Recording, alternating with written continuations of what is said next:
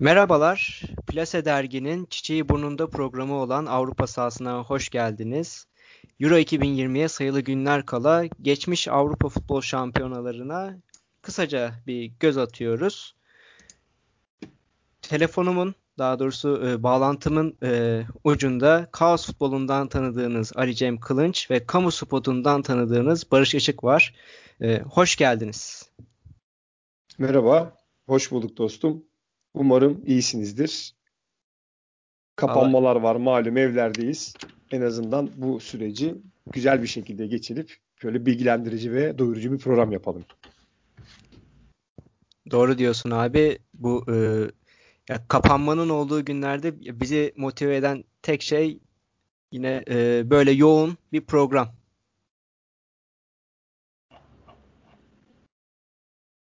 Ali Cem, sen nasılsın? İyiyim ben de. Dediğimiz gibi e, tam kapanma başladı. Uzun bir sürede evde kalacağız. Bari bu süreyi iyi değerlendirelim. Dolu dolu değerlendirelim. Kendimizi geliştirmeye adayalım.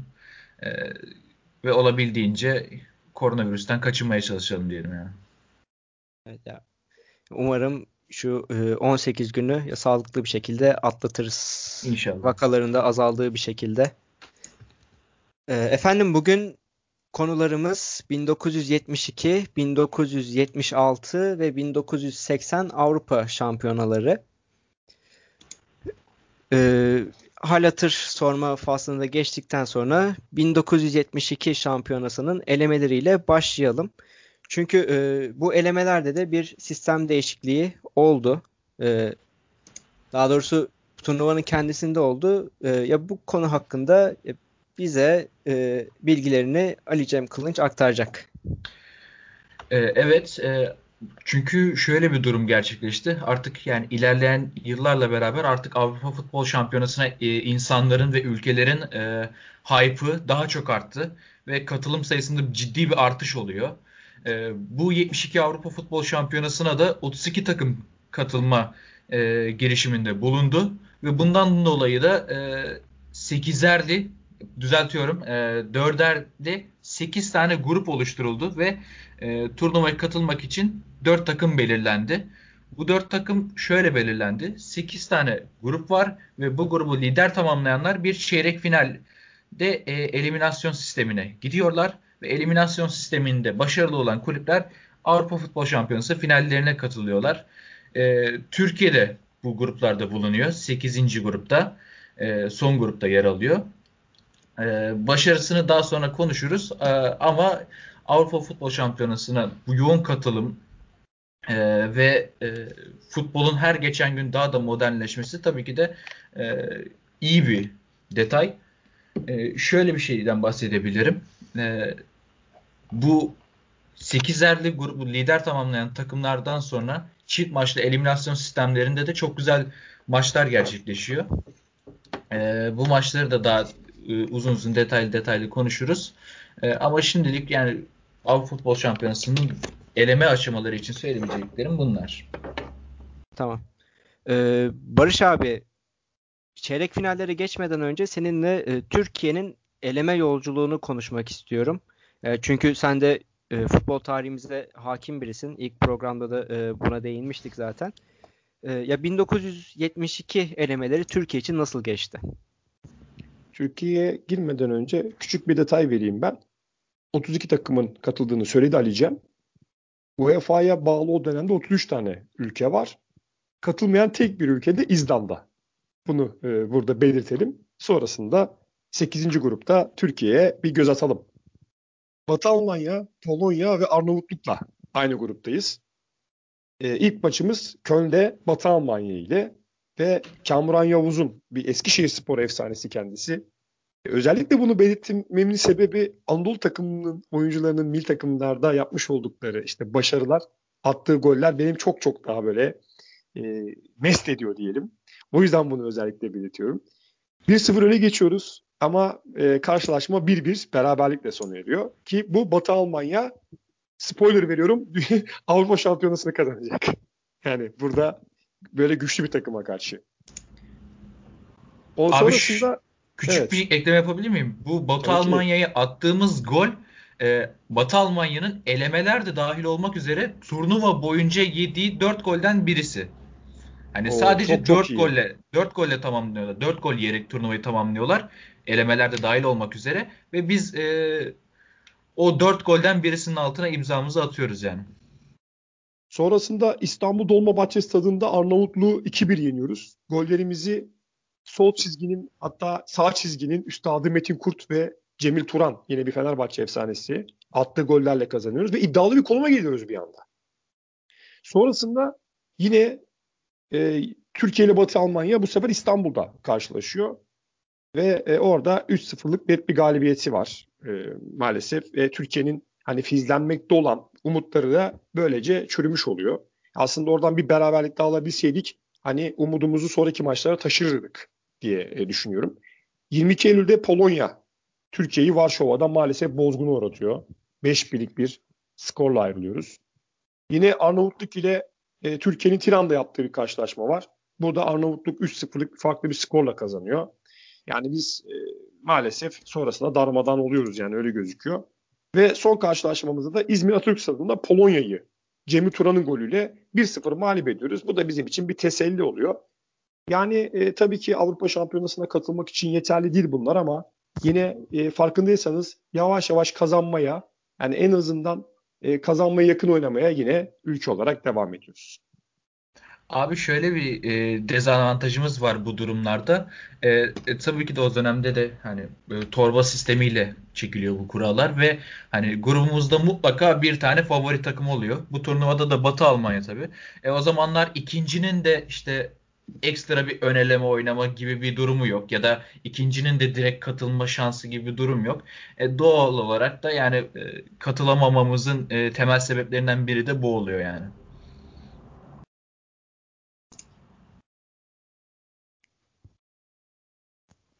Ee, şöyle bir ekleme yapabiliriz aslında. Daha doğrusu e, bir hatırlatma.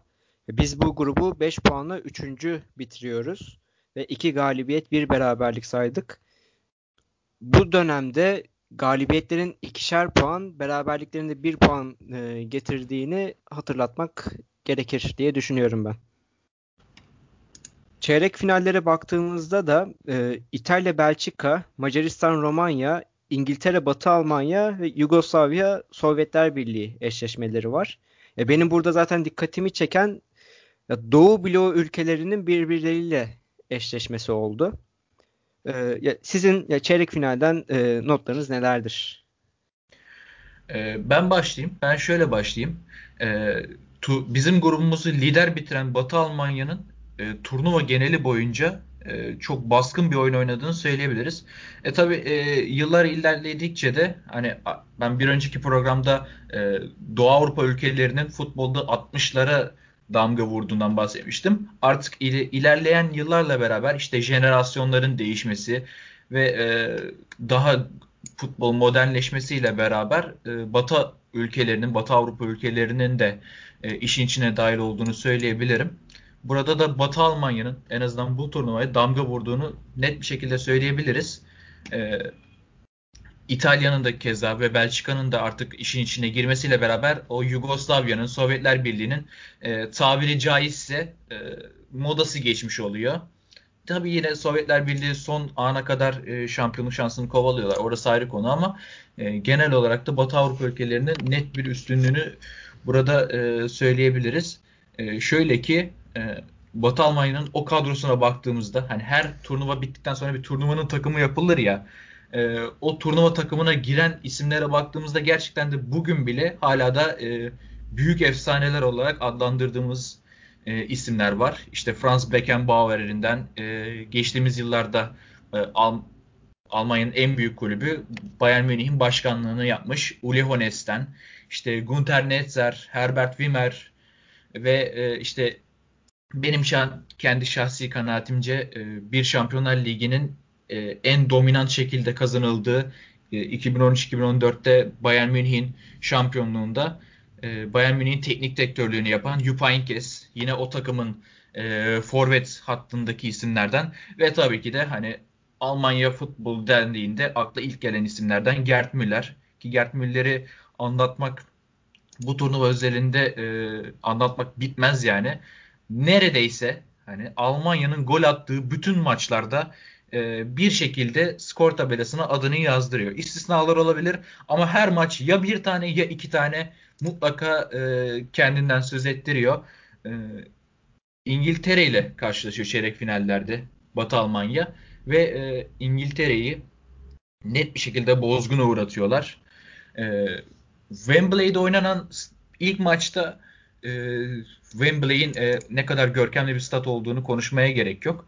E, ama doksan altı bin sekiz yüz kişi maça iştirak ediyorlar ve Batı Almanya İngiltere'yi İngiltere'de doksan altı bin kişi önünde çok net bir şekilde üç bir kazanarak e, turnuvanın dışına itiyor. E, tabii bu Batı Almanya'nın bu e, takımları kendi seyircileri önünde küçük düşürme olayı ta buralardan başlıyormuş. Yani yine iki bin on dörtte Brezilya'da Brezilya'yı Brezilya'da taraftarların önünde yedi bir yenmişti. İşte kulüpler bazında baktığımızda yine yakın zamanda Bayern Münih'in Barcelona'yı sekiz iki yenmesi gibi durumlar var.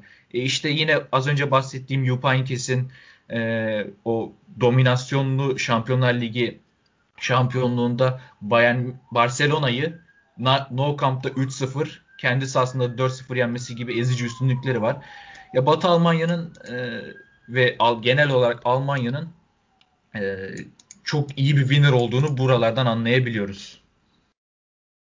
Batı Almanya İngiltere'ye gittiğinde aslında çok büyük bir sıkıntısı var. Şöyle, bu Bundesliga kulüplerin dahil olduğu bir rüşvet skandalı var. Tam o dönem patlıyor bu. Ve bunun nedeniyle de bir sürü oyuncu cezaya çarptırılmış. O dönem Helmut Schön milli takım antrenörü. O da farklı bir kadroyla oraya gitmek zorunda kalıyor.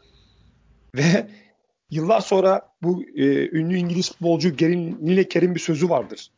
Hani diyor ya doksan dakika boyunca yirmi iki kişinin oynadığı ama sonunda Almanların kazandığı bir oyundur futbol.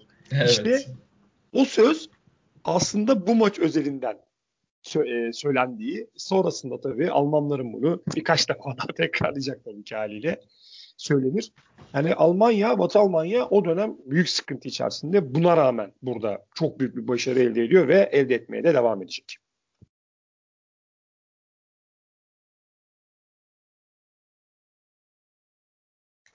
Ben e, öteki çeyrek final sonuçlarından e, kısaca bahsedeyim. İtalya-Belçika e, eşleşmesi, Belçika'nın e, kendi sahasında İtalya iki bir yenmesiyle sonuca kavuşuyor. İlk maç sıfır sıfır bitiyor İta- İtalya'da ve böylece Belçika yoluna devam edebiliyor. Macaristan-Romanya e, eşleşmesi, ilk maç Macaristan'da bir bir, ikinci maç e, Bükreş'te iki iki bitiyor ve üçüncü bir maç oynanması oynanmasına karar veriliyor. O dönemin kuralları gereğince ve yer olarak da Belgrad seçiliyor. Bir başka e, Doğu Bloğu ülkesi, Doğu Bloğu şehri ve Belgrad'daki maçta da Macaristan Romanya'yı iki bir yenerek Avrupa Futbol Şampiyonası'na katılma hakkını elde ediyor. Yugoslavya Sovyetler Birliği maçı ise Belgrad'da sıfır sıfır ve e, Rusya'da, yanlış hatırlamıyorsam Rusya'da oynanan maçta da üç sıfır Sovyetler Birliği lehine sonuçlanıyor ve Sovyetler de böylece finallere katılma hakkını kazanıyor. Ev sahibi de bu dörtlü arasından Belçika oluyor. Ee, yarı final eşleşmeleri de Macaristan, Sırbistan, yine e, bir iki Doğu Bloğu ülkesinin karşılaşması. Öteki eşleşme de Belçika ile Batı Almanya. E, tabii ki de e, finallere geçmeden önce benim e, sen bunları anlatırken gözüme bir şey çarptı. Dikkat ettiğim bir nokta vardı. Macaristan-Romanya maçın ilk maçında Macaristan'da maç bir bir bitiyor. Romanya'da iki iki bitiyor. Hani günümüzde böyle bir şey tezahür etse Macaristan deplasman gol avantajıyla e, bir üst tura çıkar. Yani finallere katılma hakkı kazanır. Ama e, burada üçüncü mü maç oynanmasına karar veriliyor ve Macaristan bunu da kazanarak bence e, hakkı olan finalleri elde ediyor. E, finallere geçtiğimizde tabii artık hani yarı final ve final oluyor. Olduğu için ben genel olarak finaller olarak değerlendiriyorum. E, Belçika'nın önümüzdeki yıllara da hmm, damga vuracağı o jenerasyonun ilk tohumları burada e, göze çarpıyor. Belçika yarı finalde, tabii ki de Batı Almanya'nın e, dominasyonundan bahsettik. E, o Batı Almanya'nın Gerd Müller'ine yenik düşüyor ve iki bir mağlup oluyor e, Belçika'nın Anvers kentinde oynanan maça.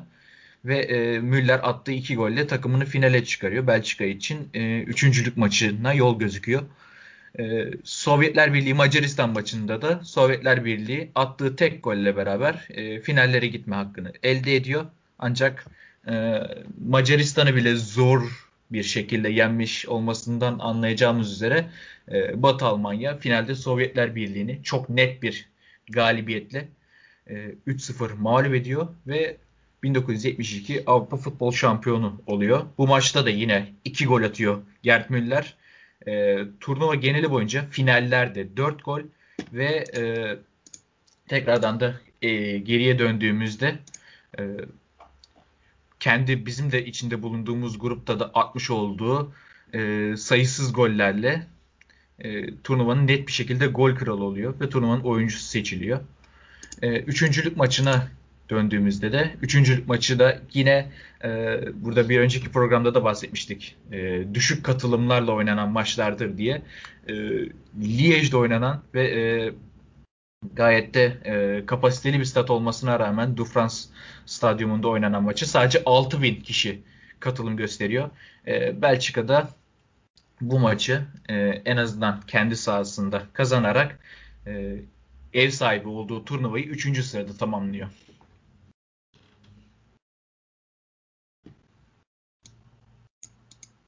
Batı Almanya'nın Belçika'yı yendiği, bu Anvers'te iki bir yendiği e, müsabakada stadın neredeyse yarı yarıya Alman taraftarlarla dolu olduğunu söyleyelim. Çünkü biliyorsunuz çok birbirine yakın iki ülke ve Almanlar çok ciddi bir orada destek sağlıyorlar. Yani Batı Almanya aslında sanki kendi sahasında oynuyormuş gibi burada karşılaşıyor. E, müsabakanın oynandığı An- Anvers e, şehri de bin dokuz yüz yirmi yılında olimpiyat e, düzenlemiş. Gerçekten e, spor anlamında önemli bir şehirdi. Bunu belirtelim.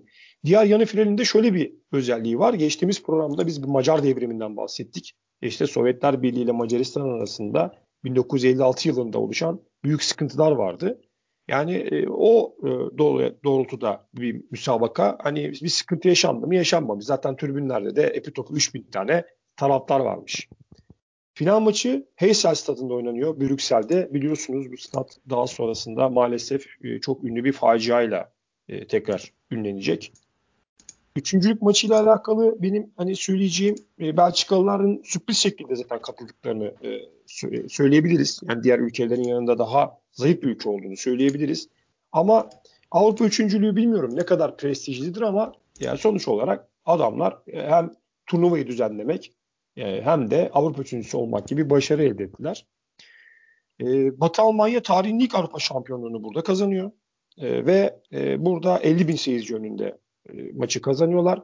Ben maçın gollerini atan Gerd Müller'le alakalı işte çok küçük bir e, şeyde söylemeye yani serzenişte bulunmak istiyorum. Şöyle ki yani biz kendisini hatırlıyoruz. Bakın hala aradan yıllar geçmiş ama maalesef Gerd Müller hatırlamıyor. Biliyorsunuz o bir Alzheimer hastası.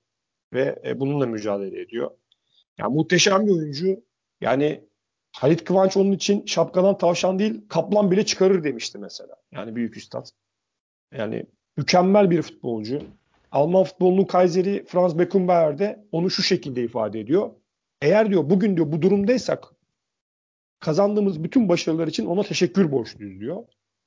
Çünkü yani Müller'in attığı gollerle Almanya önce Avrupa şampiyonu oluyor. Daha sonrasından da bin dokuz yüz yetmiş dört yılında Dünya Kupası'nı alacak. Üstüne bir de Bayern Münih'te yaptıklarını anlatırsak yani onun için özel bir program yapmak gerekir diye düşünüyorum. Yani umarım e, bu hastalığıyla alakalı e, yani sonuçta Alzheimer öyle yenilebilen işte yutulabilen bir hastalık maalesef değil biliyorsunuz arkadaşlar. Yani umarım o sürecini de iyi atlatır diye düşünüyorum. Biraz tatsız bitirdim ama. Eee Evet biraz öyle oldu ama abi ama e, şöyle de tatlandırabilirim ben. Ya dediğin gibi Gerd Müller için ayrı bir program yapmamız gerekecek. E, tüm bu anlattıklarını özetlemek için şöyle bir bilgi verebilirim. Ben Gerd Müller bin dokuz yüz yetmiş iki yılında seksen beş gol attı. Ya Lionel Messi iki bin on ikide doksan bir gol atana kadar ya bir yılda en çok gol atma rekoru Gerd Müller'e aitti. Ya sadece bu istatistik herhalde onun ne kadar büyük bir golcü olduğunu anlatmaya yeter diye düşünüyorum ben. Bir de e, Ali Cem de zaten bahsetti finallere gelmeden önce. Daha doğrusu elemelerdeyken bile bahsetti. Alman e, milli takımının ne kadar kaliteli oyunculardan kurulu olduğunu. bin dokuz yüz yetmiş iki yılının Avrupalı oyuncusu e, seçilirken oylamalardaki ilk üçte Alman'dı. Zaten Franz Beckenbauer ödülü kazandı. İkinci isim Gerd Müller'di. Üçüncü isim de Günter Netzer'di. Ekleyecekleriniz de e, yoksa bin dokuz yüz yetmiş altı şampiyonasına geçebiliriz diye düşünüyorum ben. Geçelim. E, bin dokuz yüz yetmiş altı Avrupa Şampiyonası da aslında elemeler e, olarak ele aldığımızda, hatta ya siz hani tamamen bin dokuz yüz yetmiş iki ile karşılaştırdığımızda aynı sistemde oynandı. Ve e, ya burada da sekiz grup, yani dörder takımlı sekiz grup liderlerin çeyrek final oynadığı bir eleme usulü söz konusuydu. Yine e, Türk milli takımımızın elemelerde ne yaptığına bakmadan önce e, diğer eleme gruplarına ve onların liderlerine kısaca bir bakış atalım. Ee, şöyle bir ekleme yaparak başlayabilirim ben. Ee, bin dokuz yüz yetmiş iki Avrupa Futbol Şampiyonası'na e, katılamayan ve o dönem için UEFA üyesi olmayan tek takım Ee, İzlanda demişti Barış abi. yetmiş altı ile beraber İzlanda'da artık kendine elemelerde yer bulmaya başlıyor. Ee, kendileri çok etkileyici bir başlangıç yapamıyorlar. Aslında çok da şanssız bir gruba düşüyorlar. yedinci gruba düşüyorlar. Ve e, grubun e, diğer üyeleri Belçika, ki kendisi son Avrupa Şampiyonası üçüncüsüdür. E, Doğu Almanya, ne kadar Batı Almanya kadar şaşalı olmasa da onlar da her halükarda bir Almandır ve işin sonunda yine kazanırlar. Ee, ve son takımda Fransa. Yani e, gerçekten de Avrupa'nın en elit e, beş altı ülkesini saysak bunları sayarız. İzlanda bunların arasına düşüyor. Ve e, hani etkileyici bir başlangıç yapamasından bahsettim ama yine de e, bir tane galibiyet almayı da başarıyorlar her halükarda. E, kendileri Doğu Almanya'yı iki bir mağlup ederek e, turnuvadaki tek galibiyetlerini alıyorlar. E, Bizim milli takımımız ise altıncı grupta kendisine yer buluyor. Ee, Sovyetler Birliği, İrlanda ve İsviçre ile beraber aynı grupta e, boy gösteriyorlar. Ama onlara da gelmeden önce benim e, gerçekten de hani bana sorsanız Avrupa'da en çok hangi futbolu izlemeyi seviyorsun diye ben İspanya'yı derdim. E, yetmiş iki Avrupa Futbol Şampiyonası'nda İspanya'yı bulamamıştık ama kendileri e, yetmiş altıda e, çok net e, bir performans sergiliyorlar ellemelerde. Romanya, İskoçya ve Danimarka'yı eleyerek e, gruplarını lider sırada tamamlıyorlar. Ayrıyeten Yugoslavya, Galler, Çekoslovakya, Hollanda ve e, Batı Almanya'da e, grup müsabakalarını geçip, yani son otuz iki turunu geçip çeyrek finallere katılan takımlar oluyorlar. E, çeyrek finallerde de Yugoslavya, Galler'le, Çekoslovakya, Sovyetler Birliği ile, İspanya, Batı Almanya ile ve Hollanda'da Belçika ile eşleşiyorlar. Ee, en azından şu anlık gruplar özelinde, son otuz iki turu grupları özelinde söyleyebileceklerim bu kadar.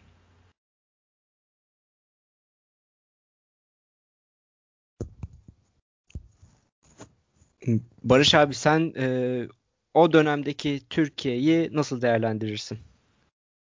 Şimdi grubumuzda Avrupa ikincisi Sovyetler Birliği var. Yani her şeyden önce çok güçlü bir köken ama tarihinde en kötü dönemini yaşayan bir Sovyetler Birliği. Bunu da belirtelim. Bunun dışında İsviçre var. İrlanda Cumhuriyeti var.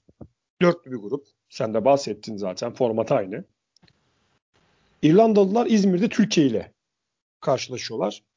Türkiye'nin İzmir Atatürk Stadı açıldığından beri de yaptığı beş maçta dört galibiyeti ve bir beraberliği var. Hatta İzmir Atatürk Stadı ile alakalı da halk arasında uğurlu stat derler. Hatta bir araştırırsanız, bakarsanız o dönemler fazlasıyla biz İzmir'den maç yapmışız. Bunun da sebebi budur. İşte gol yollarındaki beceriksizlikler, elli dördüncü dakikada işte Türk forvetlerinin yapamadığını İrlandalı savunma oyuncusu Terry Conroy yapıyor. Ters bir kafa vuruşu, topu kendi kalesine gönderiyor. bir bir. İki tarafında birer e, puana razı olduğu bir müsabaka. Sonrasında Türkiye İzmir Atatürk Stadı'nda İsviçre önünde bir sıfır yenik duruma düşüyoruz.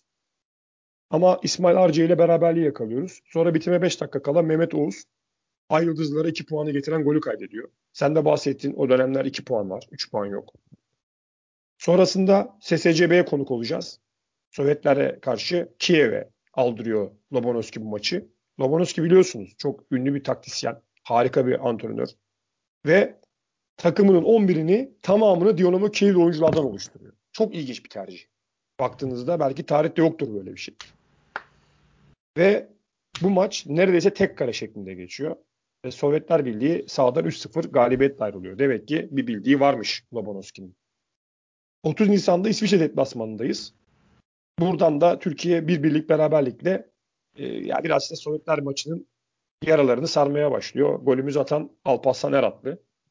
İrlanda en son maçta Türkiye'yi konuk ediyor ve e, maalesef Don Givens dört gol birden atıyor bize. Hatta bir maçta daha üç gol atacak. Toplamda yedi golü olacak bu oyuncunun. Böyle bir, bir özelliği olacak, onu da belirtelim. Yani Türkiye ile Sovyetler Birliği arasında oynanacak son maçta bir dostluk maçı gibi artık. Yani bir anlamı yok. Çünkü e, Türkiye artık çıkma gibi bir şansı maalesef kalmıyor. Ama biz gene İzmir'in büyüsünü kullanıyoruz. Orada Cemil Turan'ın golüyle de bir sıfır maçı kazanıyoruz. Şöyle bir özelliği var. En fazla puan aldığımız turnuva burası. Onu belirtelim. Bir de beş gol atıyoruz turnuvalarda. Bu beş golün üçünü biz atmıyoruz. Rakip oyuncular atıyor. Yani bunu da burada belirtelim. Türkiye üzerinde benim söyleyeceklerim bunlar. Aslında hani abi dediğin gibi e, gol yollarında birazcık daha etkili olsaymışız e, bu turnuvada hani katılmamız işlem bile değilmiş. Ben buradan onu anlıyorum. Çünkü Sovyetler Birliği senin de dediğin gibi bir çöküş döneminde, futbolsal anlamda bir çöküş dönemindeler ve e, gruplar sonlandığında da takımların puanları birbirine çok yakın. Sovyetler Birliği sekiz puanla tamamlıyor grubu. İrlanda yedi puanla ve Türkiye'de altı puanla tamamlıyor. Hani e, birebir rakiplerimizden İrlanda'yı yenebilmiş olsaydık ya da İrlanda'dan e, puan alabilmiş olsaydık, E, gerçekten de özellikle rövanş maçı için söylüyorum bunu.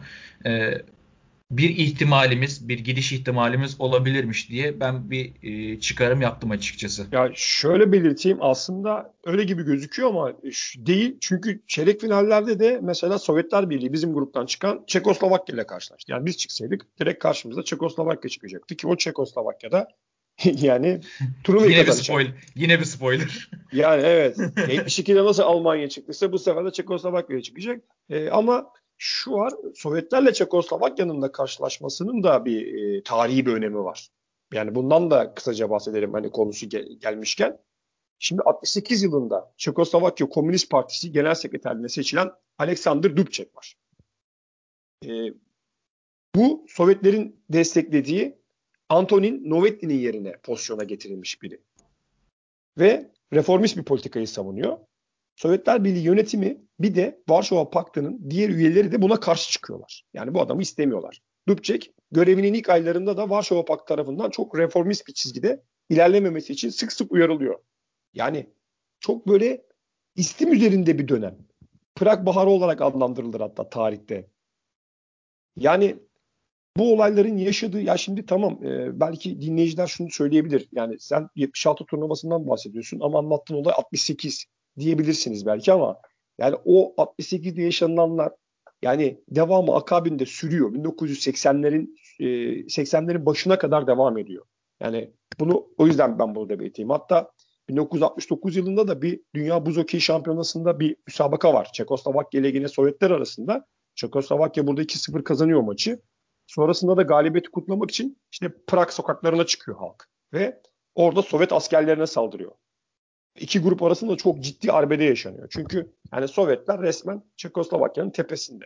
Yani benim dediğimi yapacaksın. İşte benim söylediğim gibi yöneteceksin bu ülkeyi vesaire vesaire. Yani bu da ister istemez yani nasıl ki Macar halkının üzerindeki o hegemonyadan bahsettik. Aynı şekilde Çekoslovaklar da bunu istemiyorlar. Ve yine ilerleyen bölümlerde de bahsedeceğiz. Çekoslovakların içinde de karmaşalar var. Yani, yani haliyle insanlar tabii merakla bekliyorlar yani böyle bu tip müsabakalar olduğu zaman, özellikle dış dünyadakiler. O Çeklerle işte Sovyetler karşılaşacak. Acaba bir savaş çıkar mı? Yani böyle bir atmosfer. O yüzden ben önemli. Tabii ki, tabii ki o yüzden çok önemli. Günümüzde olsa ooo ne hikayeler çıkartırlar. Yani. E tabii e, maçlara da baktığımızda abi Çekoslovakya'nın bu turdan e, üstün ayrıldığını görüyoruz. E, Çekoslovakya, Bratislava'da oynanan ve e, Türk hakem Hilmi Okun yönetiminde Çekoslovakya Sovyetler Birliği'ni kendi evinde iki sıfır mağlup ediyor. Gollerden birisini e, ilerleyen dakikalarda da bahsedeceğimiz Antonín Panenka kaydediyor. E, rövanşta Sovyetler Birliği Çekoslovakya maçında e, maç iki iki sona eriyor. E, Ama yani Çekoslovakya Sovyetler Birliği'ni yine neredeyse yenecekti o maçta da. Ee, Sovyetler Birliği oyuncusu Bloki'nin maçın son dakikalarında attığı golle en azından Sovyetler Birliği beraberliği kurtarıyor. Ee, şu, bu maçla ilgili şöyle küçük bir anekdot verebilirim. Ee, resmi kaynaklarda maçı yetmiş altı bin kişinin e, katılım gösterdiği söylense de e, diğer kaynaklarda hani daha geniş çaplı bir araştırma yaparsanız E, maçın yüz bin kişinin izlediği bile söyleniyormuş. E, Kiev'in Kiev'de oynanan ve Olimpiyat Stadı, Kiev Olimpiyat Stadyumunda oynanan bu maça diğer kaynaklarda yüz bin kişinin e, katılım sağladığını da görebilirsiniz. Diğer eşleşmelerden de bahsedecek olursak e, Yugoslavya ile Galler karşılaşıyorlar ve Yugoslavya e, Galler'e çok da şans tanımıyor. Zaten Galler de o dönemde yeni yeni e, buralarda boy göstermeye başlayan bir takımdı. E, rekabet düzeyi üst üste olan bir maç e, eşleşme İspanya ile Batı Almanya eşleşmesi. E, Vicente Calderón'da eski Atletico Madrid stadyumunda e, İspanya'nın ev sahipliğinde oynanan ilk maçı bir bir berabere sonuçlanıyor. İspanya'nın golünü yine e, izleyenler, futbol severler hatırlayacaktır. E, Real Madrid formasıyla efsaneleşmiş Santillana atıyor. E, Batı Almanya rövanşta e, Münih'te, e, Olimpiyat Stadyumunda e, İspanya'yı net bir şekilde iki sıfırlık skorla mağlup ederek finallere gitme hakkı elde ediyor. E, belki de rekabet düzeyi en alt seviyede olan eşleşme ise Hollanda Belçika ile eşleşmesi. Hollanda ilk maçta e, kendi evinde Belçika'yı beş sıfır mağlup ediyor. Çok net bir e, skor. Rövanşta da e, Belçika'da, Brüksel'de Hollanda yine rakibini iki bir mağlup ederek finallere gitme hakkı elde ediyor. Bu sonuçlarla beraber Ali Cem'in de dediği gibi yarı finallere Yugoslavya'ya gidiyoruz. Aslında e, bu finallerin de şöyle bir özelliği var. Üçüncülük maçı dahil dört maçta uzatmalara gitti bu turnuvada. O yüzden belki de tarihin en heyecanlı Avrupa futbol şampiyonalarından biri. Yarı final eşleşmeleri Çekoslovakya ile Hollanda ve e, bir dakika. Yarı final eşleşmeleri Çekoslovakya, Hollanda ve Yugoslavya, Batı Almanya karşılaşmaları. Yine ben bu maç hakkındaki bu maçlar hakkındaki yorumlarınızı duymak için mikrofonu sizlere bırakıyorum. Evet, senin de dediğin gibi e, turnuvada gerçekten de bir yenişememezlik hakim finaller bazında. E, oynanan dört maçta senin dediğin gibi uzatmalara gidiyor. Hatta final uzatmaların da uzatması penaltılara kadar gidiyor. Penaltıların hikayesini daha ileride konuşuruz. E, ama önce Çekoslovakya'nın Hollanda maçıyla ilgili başlayalım. E, maçta aslında hani penaltılara gitmeye müsait. E, bitime beş dakika kala Çekoslovakya'nın iki golü geliyor. Önce Neho'da, sonrasında Vezeli attıkları iki gollerle finale çıkıyorlar. E, Yugoslavya Batı Almanya karşılaşması da normal süresi iki iki bitiyor. Yine çok e, rekabetçi bir maç ve yine maçın bitimine, uzatmaların da bitimine beş dakika kala ardından iki gol geliyor ve Batı Almanya da finale bu şekilde çıkıyor. Üçüncülük maçı dediğimiz gibi prestij olarak çok fazla e, rağbet görmüyor. Hollanda yine uzatmalara giden maçta Yugoslavya'yı üç iki mağlup ediyor. Ve e, final müsabakası için e, Rajko Mitić stadyumuna gidiyoruz. Çekoslovakya Batı Almanya mücadelesi. Maç e, çok hızlı başlıyor. Önce sekizinci dakikada Çekoslovakya öne geçiyor. yirmi beşte iki sıfır yapıyor. herkes e, artık şampiyonluk şarkılarını söylerken Almanya işin içine bir el atayım diyor. Önce Dieter Müller, ardından da Hosenbein e, attıkları gollerle maçı uzatmalara götürmeyi başarıyorlar. Hosenbein golü maçın son dakikasında geliyor. Uzatmalarda da gol sesi çıkmayınca penaltılara gidiyoruz. Ve penaltılarda da arka arkaya gelen e, başarılı vuruşlardan sonra e, yetmiş iki Avrupa Futbol Şampiyonası'nda çok önemli bir yeri var dediğimiz Ule Hoeneß, Almanya'nın dördüncü penaltı atışını kaçırıyor. E, ve sıra Çekoslovakya'ya geçiyor. Beşinci penaltı atışı için topun başına Antonín Panenka geliyor. E, tabii ki de bu penaltı vuruşu Panenka için çok fazla e, bir anlam yaratmamış kendisinde. Sadece hani e, benim haricimde herkes nasiplenmiş gibi bir açıklamaları da vardı. E, Antonín Panenka yapmış olduğu penaltı vuruşuyla ki e, o dönemin Batı Almanya'da e, kalecisini yine çok e, efsanevi olduğunu da söyleyelim. Ama çok soğukkanlı bir vuruşla e, topun hafifçe dibine girerek tıngır mıngır, tabiri caizse tıngır mıngır topu ağlara gönderiyor ve Çekoslovakya'nın şampiyonluğunu tescillemiş oluyor. Bu Çekoslovakya'nın da kazanmış olduğu ilk Avrupa Futbol Şampiyonası demektir. Çekoslovakya ile Hollanda yarı finalde Zagreb'te karşılaşıyorlar. Şimdi Çekoslovakya şöyle bir özelliği var. Son yirmi ayda yaptığı on sekiz maçta hiç yenilgi yüzü görmemiş. E, Hollanda da çok görkemli bir takım. Yani aslında bu da bir anlamda final gibi bir müsabaka bekleniyor. E, Çekler Hollanda karşısına beşli bir savunma hattıyla çıkıyorlar ki o dönemler çok fazla uygulanan bir şey değil bu. Yani e, bu maçla alakalı bunu söyleyebilirim.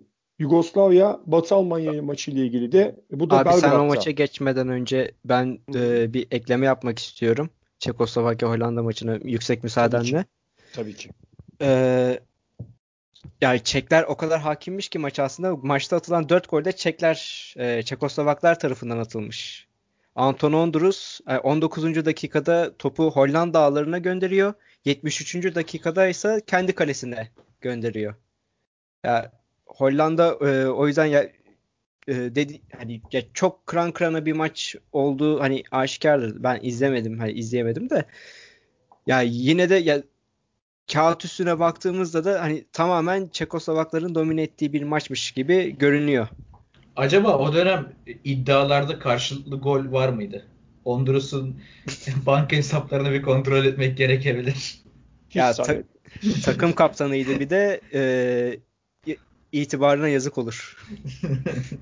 Güzel oyunun en güzel oynandığı zamanlarda aslında. Böyle bahsin olmadığı. Ya vardır belki Toto bahsitleri falan vardı mutlaka da.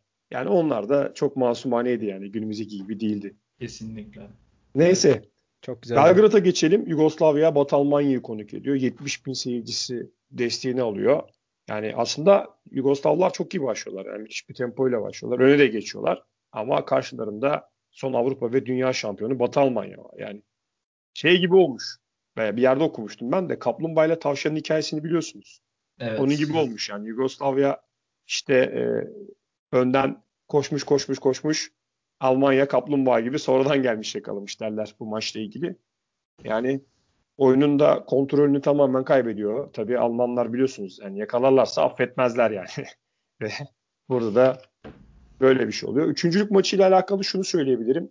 E, Hollanda'da Johan Cruyff, e, Neskens gibi önemli, Van Hagen gibi önemli oyuncuların olmadığını söyleyebilirim. Buna rağmen Yugoslavya'yı yenmişler.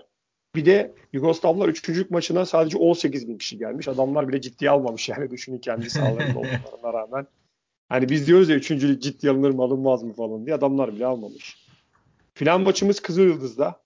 E, burada da otuz beş bin seyirci var. Gene bence düşük. Yani aslında iki tane önemli ülkenin müsabakasında daha fazla taraftar olabilirmiş ama Yugoslavlar biz yoksak bize ne demişler belli ki.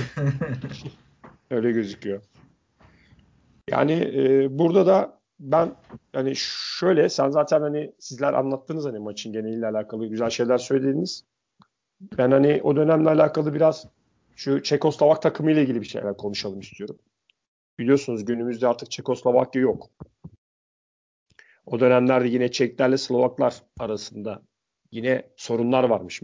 Bunu şey olarak, referans olarak da Panenka ile yapılan bir röportajdan aldık biz. Yani bununla ilgili Emre konuşalım istiyorsan biraz. Bilgilendirelim insanlar. Ee, tabii abi. Ee, dediğin gibi ya o dönemde ya, Çeklerle Slovaklar arasında en azından e, ya sosyal yaşantılarda biraz sürtüşme olabiliyor ki e, bu ülkede zaten bin dokuz yüz doksan iki yılında e, varlığını yitirdi. Çekya ve Slovakya olarak ikiye ayrıldı senin de belirttiğin gibi. E, Antonín Panenka ile aslında onun penaltısı üzerine bir röportaj yapıldı e, bir dergide, yani İngiliz kaynaklı bir dergide. Ve e, ya tabii e, laf lafı açıyor ve konuşma ya penaltıdan e, o dönemki Çekoslovakya futbol takımının işte e, takım içi ruhuna dönüyor. Ya, Antonín Panenka da e, şunu belirtmiş. Ya taktiksel çalışmalarda hani önce Slovaklar e, çalışmalarını yapıyorlar, sonra Çekler aynı çalışmayı tekrarlıyor. Ama e, akşam yemeğinde de yine de e, ayrı masalarda yemek yeniyor. Ha, takım içinde nasıl bir sorun olmuyor? Ee, benim de daha demin e, ismini zikrettiğim Anton Ondruš e, takım kaptanı ve ya Ondrus'a karşı ya, büyük bir saygı var takımda. Hani herkes yerini biliyor. Hani herkes e, yine yine de beraber eğlenebiliyor, beraber vakit geçirebiliyor. Ya, böyle bir ortam olunca takım içinde bu, e, ya Yugoslavya'da sonraki yıllarda gördüğümüz o Ee, takım içi kopukluk işte e, sonra onun sahaya yansımalarını ya burada görmüyoruz. Aksine e, el birliğiyle bir başarı elde, elde edilmiş oluyor. Ya zaten çok enteresan. Şimdi Çekoslovakya bin dokuz yüz otuz dörtte ve bin dokuz yüz altmış ikide dünya ikincisi oluyorlar. Yani dünya kupalarında. Ve e, buradaki kazandıkları Avrupa şampiyonluğu da yine buna eklenince yani çok çok önemli. Üç tane önemli başarı. İki tane dünya ikinciliği, bir tane Avrupa şampiyonluğu. Ve son dünya ve Avrupa şampiyonu Batı Almanya'yı yeniyorsunuz. Son dünya ikincisi Hollanda'yı yeniyorsunuz. Elemeleri de dönersek bir önceki Avrupa ikincisi Sovyetler Birliği'ni yeniyorsunuz. Yani o döneme ait bütün eleme takımları yenmişler. Hani Türkiye e, dünya üçüncüsü olduğunda dediler ya adam gibi bir takımla karşılaşmadı ya falan diye çok eleştirildi mesela. Burada Çekoslovaklara böyle bir eleştiri yapamazsınız abi. Adamlar çatır çatır herkesi yenmişler. İşte e, final Den sonra yani final maçından sonra şöyle bir e, olay yaşanıyor. Hatta şöyle bir soru soruluyor. Aynı işte senin bahsetmiş olduğun o röportajda. Diyor ki işte birçok diyor e, oyuncu madalyalarını alırken diyor Almanya formalarını giyiyordu diyor üstünde. Komünist yöneticilerle bir sorun yaşadınız mı? Diye böyle bir soru soruluyor. Panenka da şöyle cevaplıyor. Benim dışında tüm oyuncuların formalarını değiştirmeleri ve insanların beni tek vatansever olarak çağırmaları epey komikti. Çünkü ben son penaltıyı kullanmıştım. Takım arkadaşlarım çoktan forma değiştirmişti. Böylece benim değiştirmek için vaktim kalmamıştı diyor. Aslında o da değiştirecekmiş ki törenden sonra değiştirmiş zaten. Ama e, herkes onu vatansever olarak yani aferin Panenka'ya hem golü çaktı hem de Almanların formasını gi- giymedi diye adamı böyle e, ön plana çıkartmışlar ama tabii işin aslı böyle değilmiş arkadaşlar. Bir kahraman araba çabası gibi gözüküyor. Yani herhalde doğuya gittikçe böyle bir e, güdü insanın içinde otomatikman oluyor mu? Ben şu an onu merak ettim mesela. Acaba hani batıdan doğuya gittikçe mi bu duygusallık artıyor? Ya muhtemelen öyle. Yani e, daha doğrusu ekmeği olmayan insanlarda ya da imkanları az olan insanlarda böyle şeyler daha fazla oluyor. Yani bu tip insanları böyle yönetebiliyorsunuz. Yani neyse, çok umut, fazla politikaya girmeyelim. Çünkü seksen Avrupa Şampiyonası'na geçeceğiz. Politikanın göbeği orası. seksenli yıllar.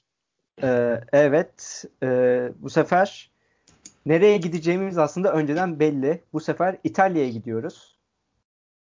Hani öncesinde elemeler oynanırdı.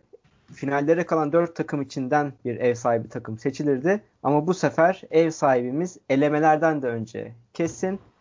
O yüzden hadi direksiyonu İtalya'ya kırıyoruz yine. bin dokuz yüz altmış sekizin de hem ev sahibi hem de e, şampiyonu olan ülke. Ve bin dokuz yüz seksende de hem turnuva sisteminde hem de elemeler sisteminde değişiklikler mevcut. Ee, Ali Cem, ya yine e, format kısmında sözü ilk sana bırakıyorum. Evet, e, turnuvaya katılım sayısında ciddi bir artış oluyor bu sefer. E, Avrupa Futbol Şampiyonası elemeleri, yani elemeler bazında e, yine aynı sistem uygulanıyor. Ancak e, katılım sayısının artmasından mütevellit e, gruplarda bir dengesizlik oluşuyor. E, dengesizlikten kastım şu şekilde. E, yedi gruba ayrılıyor takımlar. Bu yedi grubun üç tanesi beş takımlı, dört tanesi de dört takımlı olacak şekilde ayarlanıyor. Ee, otuz bir takım arasından kendi gruplarını lider tamamlayan yedi takım, ee, işte az önce senin de bahsettiğin üzere ev sahibi İtalya ile beraber finallere gitme hakkı kazanıyor ve finallerde ilk defa sekiz takım birden boy göstermiş oluyor. Bu tabii ki de İtalya için e, şöyle bir ünvana sahip olmuş oluyor. Elemelere katılmadan direkt Avrupa Futbol Şampiyonası'na katılan ilk takım olma özelliği. Ee, bizim grubumuzdan bahsedecek olursak biz yedinci grupta ve son grupta boy gösteriyoruz. Ee, aslında hani ciddi anlamda da bir, bir başarımız olduğunu söylemek zorundayım ben. Ee, grubu ikinci sırada tamamlıyoruz maalesef. Ee, tabii ki çünkü rakibimiz grupta birinci torbadan katılan Batı Almanya. Ve Batı Almanya e, kendi grubunu e, mağlubiyet yaşamadan sonlandırıyor ve net bir şekilde finallere gidiyor. E, bizim başarımızsa hani e, bir teselli olarak görebiliriz. Çünkü ben e, daha önceki programlarda da söylemiştim. Elemeleri de en az finaller kadar önemsiyorum. Ve ele, elemeleri de e, en az finaller kadar değer bulması gerektiğini düşünüyorum. E, statü ile ilgili şu anlık, yani elemeler aşamasında söyleyebileceklerim bu kadar. Finallerde e, finallerin statü değişikliğinde ayrıca konuşuruz. Tabii milli takıma Barış abi daha da e, derinlemesine değinecektir. Hatta ben Barış abiden yine bir spoiler bekliyorum. Az önce kendimi zor tuttum. Dedim ki ver, e, bu sefer dedim siz verin dedim ama vermediniz. Neyse ben vereceğim o zaman. Vermeden duramıyorum çünkü. Ama öncesinde şeyden bahsedelim. Bu dörtten sekize çıktı. Yani niye çıktı? Yani burada e, bunun da çok önemli bir nedeni var. Biliyorsunuz o dönem televizyon yayıncılığı artık yaygınlaşmaya başlıyor. Ve dörtlü turnuvalar da yani insanların daha az para kazanması demek. Haliyle bunu sekize çıkartıyorlar. Maçları çoğaltalım. Tabii ki cebimize daha çok para gitsin düşüncesi var. Bunu mutlaka belirtelim. Elemelerde e, birinci grupta şöyle bir özellik var. İki tane İrlanda takımı karşı karşıya geliyor. E, bu da tarihi bir olay bence. O yüzden e, belirtelim bunu. Biri İrlanda Cumhuriyeti, diğeri Kuzey İrlanda biliyorsunuz. E, Hatta yine... abi İngiltere'yi de oraya Hı-hı. ekleyebiliriz bence. Hani bir sonuçta evet, İngiltere ülkesi. İngiltere, İngiltere de orada. De var. Yani tam bir dediğiniz gibi Kuzey. Yani Bulgaristan'la e, bir de ne vardı? Danimarka vardı galiba arada. Danimarka da İskandinav ülkesi. Oradan ya, yani, pay yani, çıkarırız. Yani. Kuzeylilerin yani. Çarpışması. Biz gene öyle bir gruba düşüyoruz ki gruptan lider çıkan, alın size spoiler, gene Avrupa şampiyonu oluyor. Yani e, biz Avrupa şampiyonu çıkartıyoruz arkadaşlar. Avrupa şampiyonunu e, hazırlıyoruz öyle söyleyeyim yani. O yüzden önemli bir ülkeyiz. Evet. Ama şaka bir tarafa bu sefer gerçekten çok yaklaşıyoruz. Yani ucuna kadar geliyoruz yani. Çünkü burada şey yok yani final turları var biliyorsunuz. Ondan öncesinde çeyrek final falan muhabbeti yok. Yani burada ilk ikiye giren takım direkt şeye gidiyor zaten. Yani Avrupa Şampiyonası pardon birinci olan takım direkt gidiyor gruptan. Bir de e, senin de söylediğin gibi ev sahibi takım gelecek. sekiz takım. Şimdi Batı Almanya var dedik. Malta var. Galler var. E, yirmi dokuz Kasım'da başlıyoruz. Wrexham'da Galler'le. E, uzun süre golsüz devam eden bir karşılaşma bu. yetmişinci dakikada da e, maalesef Nick Dacey'nin attığı golle biz oradan bir mağlubiyetle ayrılıyoruz. Daha sonra yine İzmir'deyiz. Biliyorsunuz İzmir bizim uğrumuz. Malta ile karşılaşıyoruz. Sedat Özen, Özden. Bu da Sedat üç olarak geçer. Bursaspor efsanesidir. Çok çok önemli bir oyuncu. Onun atmış olduğu bir gol var. Ee, daha sonrasında skoru eşitliyor Malta ama Fatih Terim'le biz tekrar gol buluyoruz. Fatih Terim'in e, ya biliyorsunuzdur mutlaka e, futbola forvet olarak başladığı zaten hani konuşuluyor. Bunu da burada e, golcü e, şeyini de görmüş oluyoruz. Her ne kadar Galatasaray'da libero olarak e, yani yıllarca hizmet etse de Adana Demirspor'da yıllarda forvet görevinde hattında yer alıyormuş. Ve e, Türkiye gruptaki ikinci maçında galibiyetle tanışıyor. Sonrasında rakip Batı Almanya. E, kısır geçen bir maç ama sıfır sıfırlık bir beraberlik. Yani yenilmeyerek puan alıyoruz buradan da. Bu da önemli. Sonrasında Malta deplasmanına gidiyoruz. Gene Sedat Özdem, Sedat Üç ve Mustafa Denizli. O da hayırlı olsun Mustafa Hoca, altı ayda inşallah iyi işler yapar. Parantez açarak onu da belirtelim. E, yani onların ilk yarıda attığı goller var. E, ve e, tekrar ikinci yarıda yediğimiz bir gol var ama iki birlik bir galibiyetimiz söz konusu. Ve puanımız beşe yükseliyor arkadaşlar. Çok kıymetli.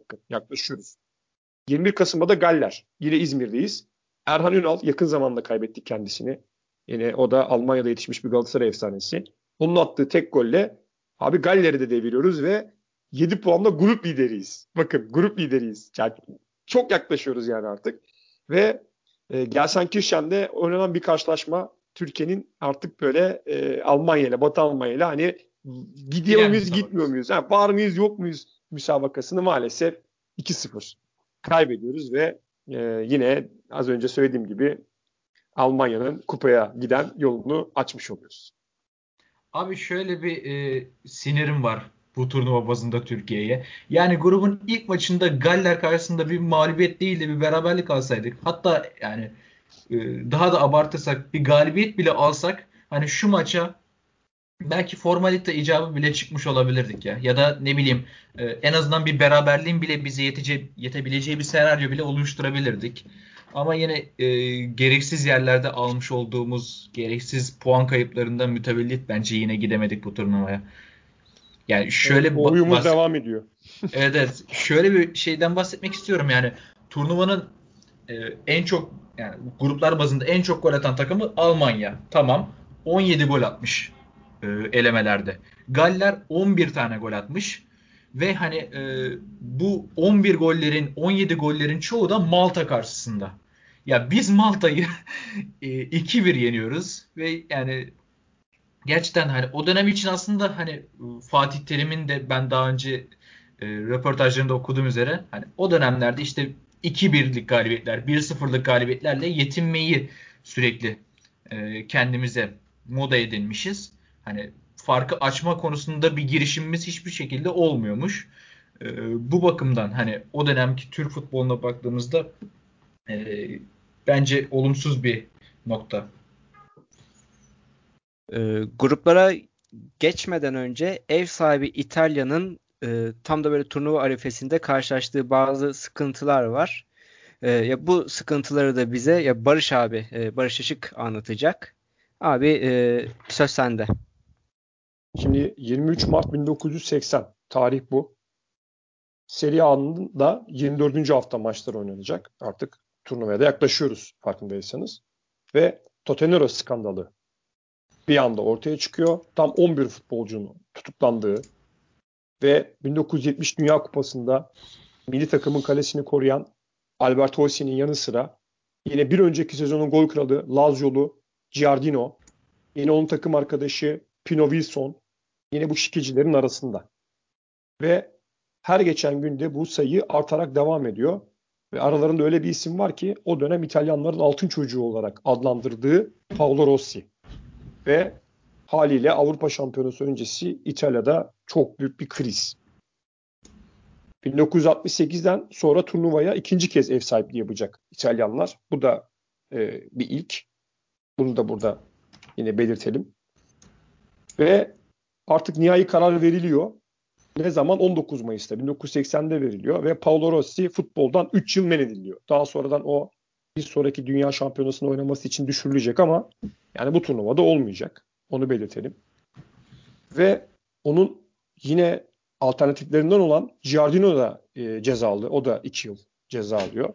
Ve haliyle e, böyle bir fiyaskonun içerisinde, böyle bir girdabın içerisinde İngilizler, İtalyanlar turnuvaya girmek zorunda kalıyorlar. Ya bunun dışında e, İngiltere'nin bu çok meşhur holiganizm denilen mevzusu var ya, işte tam patlak verdiği yer burası. Bu da yine turnuva içerisinde turnuvanın e, yani karışmasına neden olacak. Bunlardan da yine geri ve zamanı geldiğinde bahsedeceğiz. Ama sıkıntılı bir şekilde başlıyor turnuva.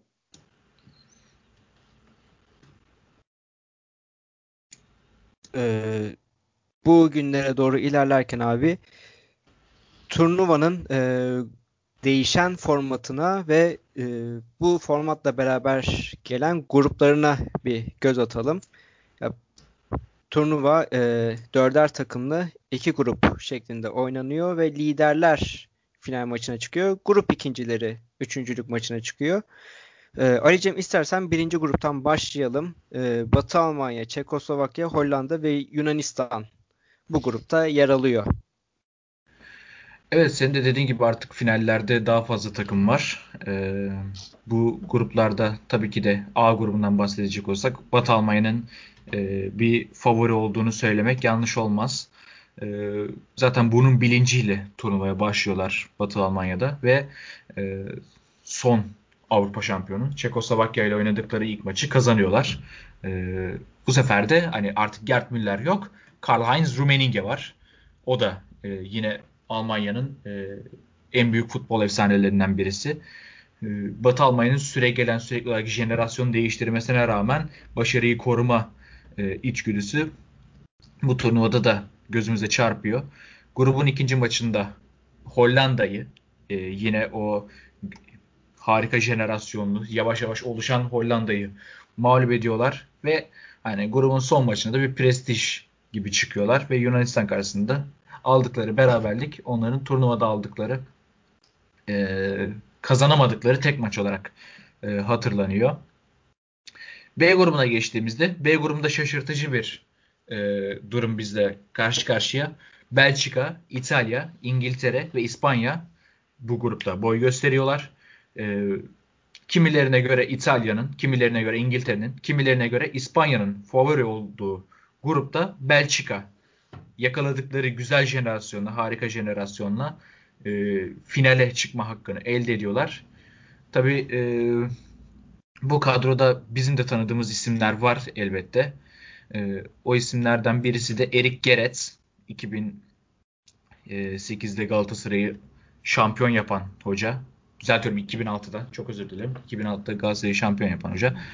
Ee, Belçika gruplara İngiltere beraberliğiyle başlıyor. Ee, tabii ki de burada birazcık da e, diğer takımlar da Belçika'ya yardımcı olacak. İspanya ile İtalya'yı yenişemiyorlar. Hani bu takımlardan herhangi birisi öne çıkmış olsa belki Belçika'yı finallerde göremeyecektik.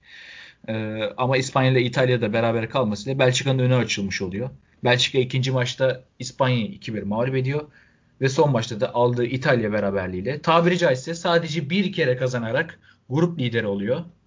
Ve finallere çıkma hakkını elde ediyor.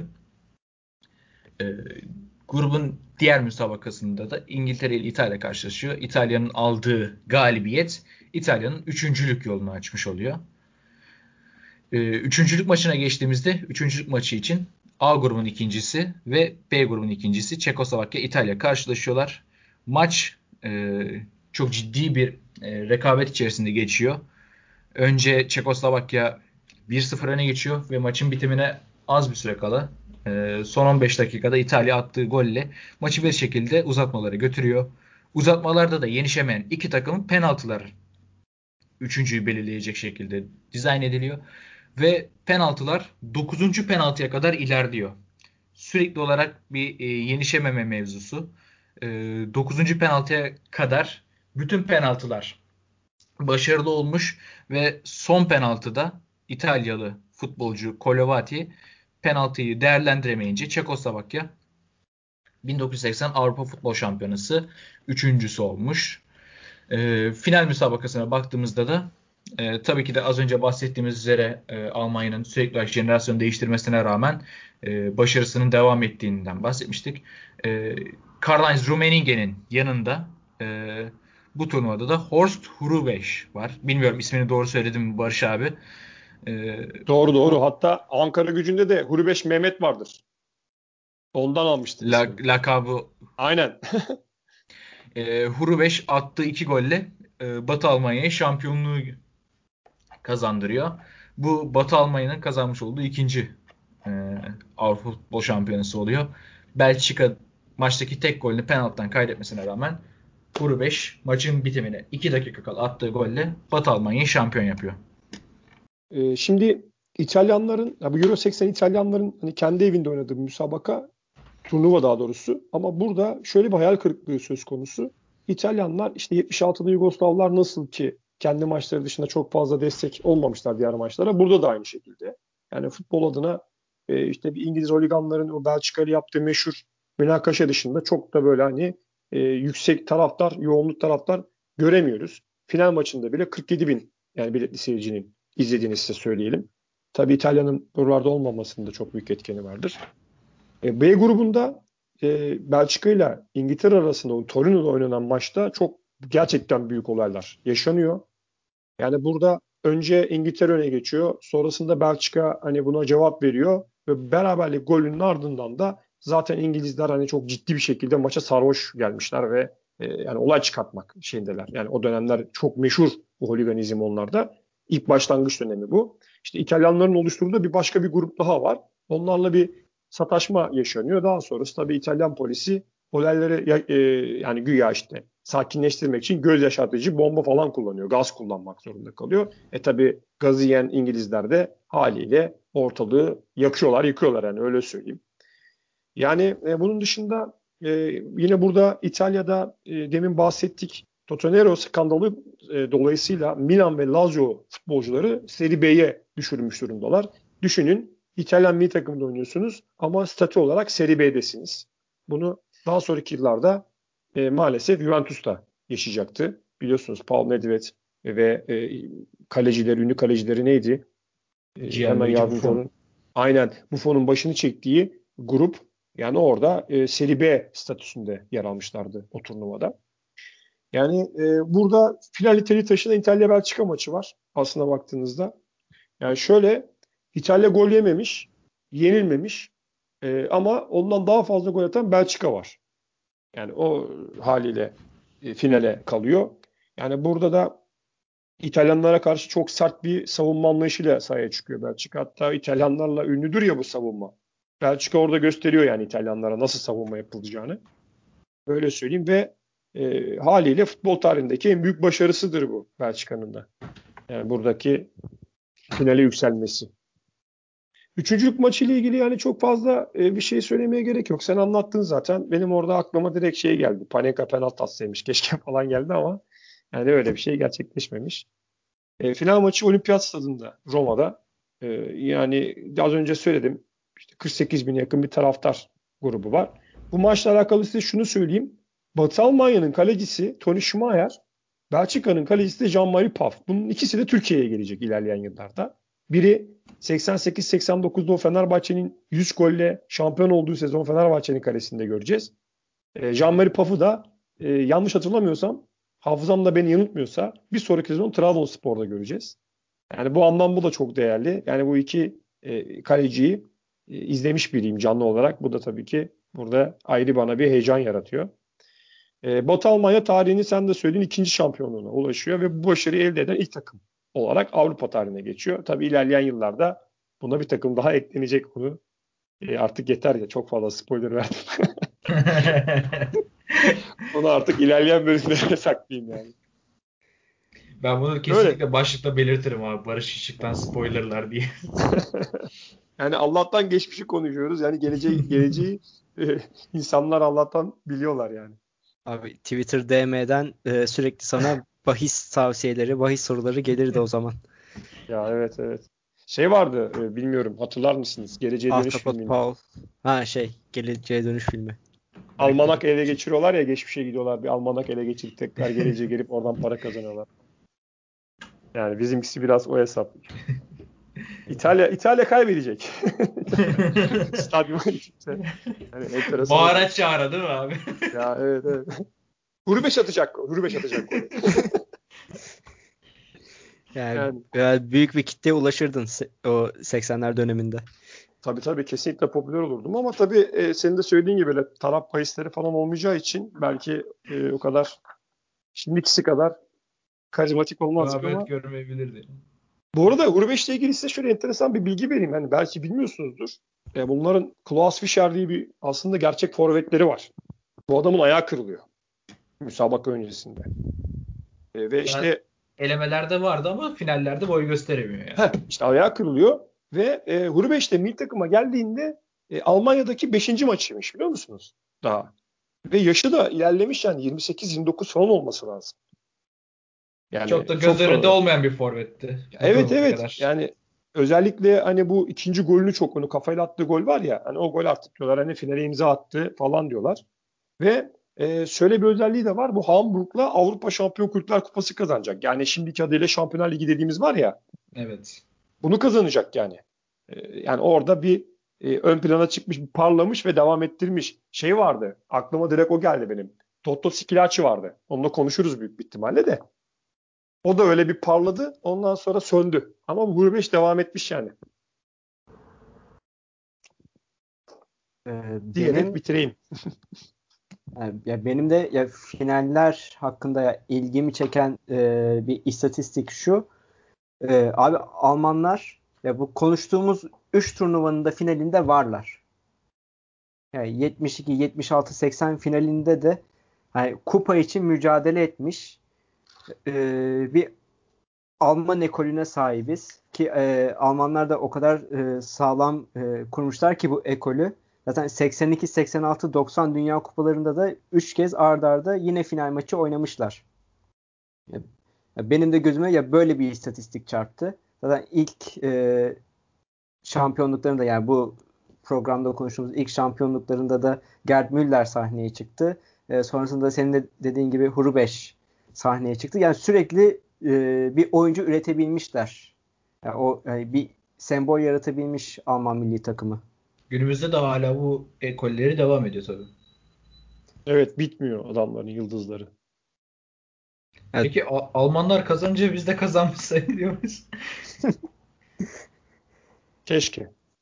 Ben, Ama şu, şu var Almanların içinde yani, aha, işte ben tam onu diyecektim. Yani son yıllarda Türk oyuncuların olması, işte Mehmet Şoller ile başlayan işte o ekol, ondan evet. sonra devam eden işte Mesut Özil'ler falan, yani yine arada sayacağımız e, önemli isimler var. Hani İyi belki kaygılar. Orada evet. Ama onları da e, Fransa gibi göreceğiz e, orada. Benim abi iki bin sekiz e, deme sebebim de yarı finalde karşılaştık ve az kalsın finale de kalıyorduk. Ha, sen şu şeyden bahsediyorsun. Çok pardon evet. ya. Doğru, e, doğru. Ya ben de hani o kadar zorladık. Herhalde Almanya e, şampiyon olsaydı işte bir sonraki sabah gazetelerde ya ben yine bize bir pay e, çıkacağını düşünüyordum. Ya zaten e, bu programda da aslında Almanların başarısında ne kadar çok e, ne kadar önemli bir yer bir yerde olduğumuzu belirttik çokça. Yani hep varız, adamlarla birlikteyiz yani, farkındaysanız. Hep diplerindeyiz onların. Eee Ekleyecek bir şeyiniz yoksa kapatma vaktimiz geldi sanıyorum. Yani bitirebiliriz. Yani bitirebiliriz. Ha, e, bir de değinmem gerekirse e, Almanya'nın e, kadrosunda da yine ülkemizde e, ülkemizde de e, görev yapmış Ben Schuster'i gördüm ben şu an. Turnuvanın ilk on birine de seçilmiş. E, onu da böylece anmış olalım. Pfaff, e, Pfaff, Erik Gerets ve e, Tony Schumacher'in ardından. Efendim Avrupa sahasının ikinci bölümünden e, şimdilik bu kadar. E, sağlıkla kalın ve Plase dergiyle kalın. Hoşça kalın.